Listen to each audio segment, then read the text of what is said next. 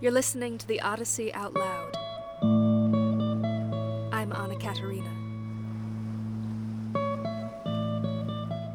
Episode 5 Telemachus begins his journey.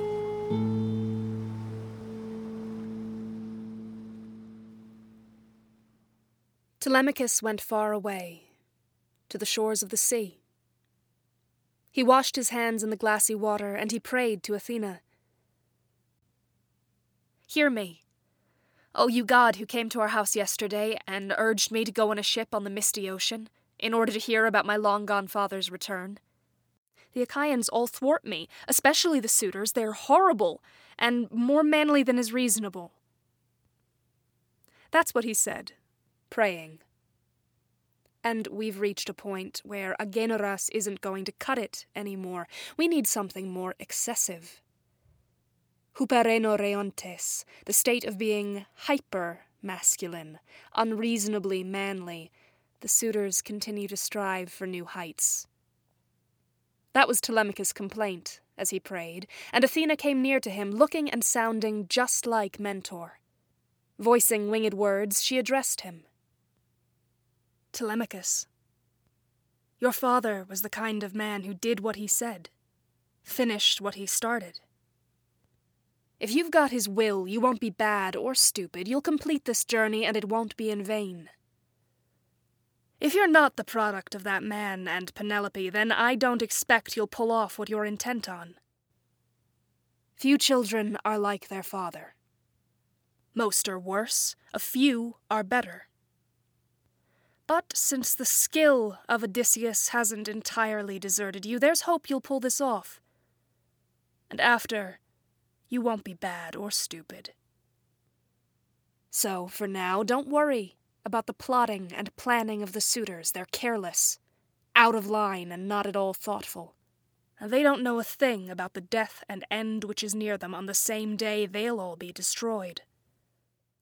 You won't be kept much longer from the journey you want so badly. I'm such a friend of your father, I'll get a fast ship ready for you. And I'll go along with you myself. But you should go home. Meet with the suitors, get provisions ready, and store them in containers. Wine in two handled jars, and barley, the marrow of men, in thick leather. I'll go and quickly gather volunteers, companions for you. There's plenty of ships in sea encircled Ithaca, new ones, old ones, I'll check them out for you. And find the one that's best. Then we'll quickly get everything ready and launch on the wide sea. That's what she said. Athena, child of Zeus. Once Telemachus heard the god's voice, he didn't wait any longer. He made his way to the house, heart heavy. He found the suitors in the hall. They looked very manly, flaying goats and starting to cook fat hogs in the courtyard. Antinous went straight to Telemachus, laughing. He called his name, took his hand, and spoke. Telemachus, what a loudmouth you are! You've got no restraint! Look, don't worry yourself any more about bad things. Don't worry about words. Don't worry about actions, but eat and drink with me. Like we used to. The Achaeans will make everything happen for you. They'll get you a ship and excellent rowers so you can quickly go to holy Pylos in search of news about your illustrious father. Then spirited Telemachus said back to him, there's no way to sit quietly, eat, and enjoy myself with you overbearing people. Isn't it enough that in the past, when I was still a child, you devoured my belongings? Many of them, and fine ones. Now that I'm big, and learn by listening to the words of others, and my heart grows bigger within me, I'll try to send your doom down on you, either by going to Pylos or right here in this country. I'm going as a passenger because a ship and rowers aren't available for me, which I'm sure seemed more to your advantage, but the trip I'm announcing won't be fruitless. He spoke, and drew his hand easily away from Antinous. Throughout the house, while the suitors prepared the feast, they mocked and taunted him. And along those lines, one of the young, hyper masculine young men said, Hey, I really think Telemachus plans to murder us. He's so intensely determined. I bet he'll bring back some help from sandy Pylos or even from Sparta. Or maybe he wants to go to the rich farmland of Epirus so he can bring back deadly drugs, throw them in the punch bowl, and destroy us all. Another of the hyper masculine young men added, Who knows? If he takes himself wandering in hollow ships far from his loved ones, he might be destroyed just like Odysseus. If that happened, he'd make so much more work for us, we'd have to divvy up all his possessions and give the house back to his mother and whoever might marry her. That's what they said. And Telemachus went down to the wide, high ceilinged storeroom of his father, where there was sweet smelling olive oil, gold and bronze lay in heaps, and there were plenty of chests filled with clothing. In large jars, set in rows and fastened to the wall, old sweet wine was stored, an unmixed divine drink kept for Odysseus, if he should ever come home, despite having suffered a lot of pain. The double folding doors, joined together, could be closed tightly, and inside the housekeeper, Eurycleia, the daughter of Ops Peisenorides, kept watch over everything, night and day, with her wisdom. Telemachus, calling into the room, said, Nurse, draw up some wine for me, in double handed jars, the best tasting you keep, with that down on his luck man in mind, hoping that Zeus born Odysseus might show up from somewhere and escape death and his end. Fill twelve jars, and fit lids on every one. Pour some barley into well stitched leather bags. There should be twenty measures of ground barley, and no one can know about this except for you. Put it all together in a pile, and I'll come pick it up in the evening when my mother goes upstairs heading for bed. I'm gonna go to Sparta and Sandy Pylos to get information about my dear father's homecoming. Hopefully, I'll hear something. That's what he said. And his dear nurse, Eurycleia, wailed and spoke winged words to him, weeping. Dear child, what has gotten into your head? Where in the wide world do you, so dearly loved, want to go all alone? Far away from home, Zeus born Odysseus was destroyed in some unknown place. The minute you're gone, they'll think up some bad things for when you come back so you can be destroyed by cunning. And they can divide all of this amongst themselves. Stay right here with your own belongings. You don't need to wander the barren sea, and you don't need to suffer bad things. Spirited Telemachus said back to her, Don't worry, nurse. This wasn't planned without a god's approval. But swear that you won't tell my dear mother about this till the eleventh or twelfth day has gone by, or she misses me and hears that I've gone. That way she won't spoil her beautiful skin with weeping.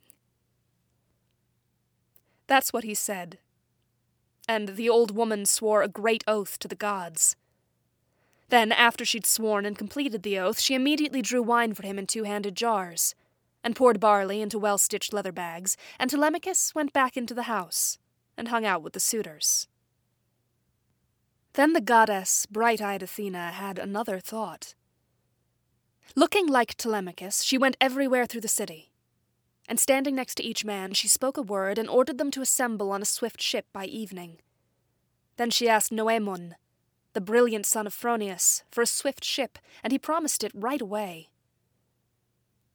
The sun sank, and all the streets went dark. Right then she drew the swift ship down to the sea and put all the gear in it, the kind of things carried by ships with rowing benches. She moored it at the edge of the harbor, and the noble companions crowded around her, and the goddess spurred each of them on. And then the goddess, bright eyed Athena, had another thought. She made her way to the house of godlike Odysseus, and she poured sweet sleep on the suitors as they drank, made their minds wander, and cast the cups from their hands. They didn't stay seated long once sleep fell on their eyelids. They got up and went through the city to rest.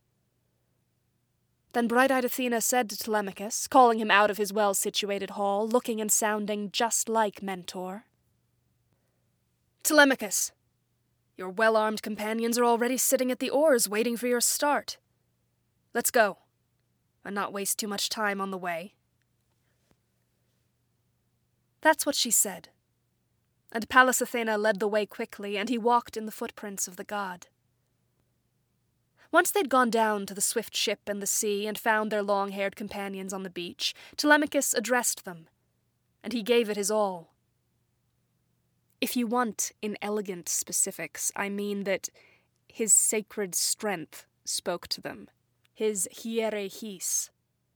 Two words, something holy paired with something physical, animal, because his isn't just an abstract force, it's muscle and sinew, the strength of a body.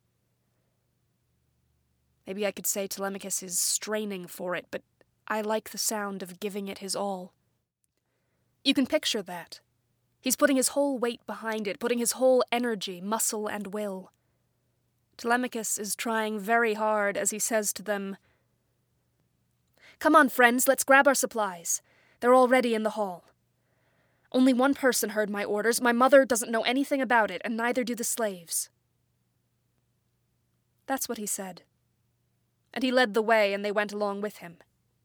Grabbing everything, they placed it on the well benched ship, just like the dear son of Odysseus commanded. Athena went first, and sat down in the ship's stern, then Telemachus boarded and sat down near to her. The sailors unbound the stern cables, then they all embarked and sat on the rowing benches. Bright eyed Athena sent a favourable wind for them, a strong west wind roaring over the wine dark sea. Telemachus urged them on, ordering his companions to secure the ship's tackle. They heard his call, and they raised the pine mast and set it up in the gap in the middle of the ship. They tied it down with the forestays, then hoisted the white sail with well twisted oxhide ropes. The wind swelled the middle of the sail, and the waves surged up, crashing around the ship's keel as it went and ran on its way through the waves. Once the rigging of the black ship had been tied, they set up bowls full of wine and poured libations to the everlasting, deathless gods, and especially to the bright eyed daughter of Zeus. And so the ship pierced her way, all night and through the dawn.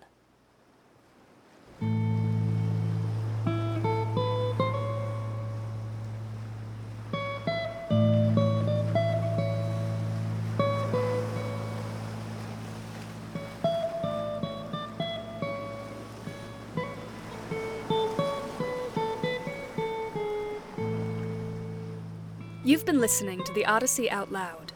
I'm Anna Katarina. You can learn more and listen to new episodes at theodysseyoutloud.com. And if you'd like to support the show, you can go to patreon.com forward slash Odyssey Out Loud. Thank you for listening.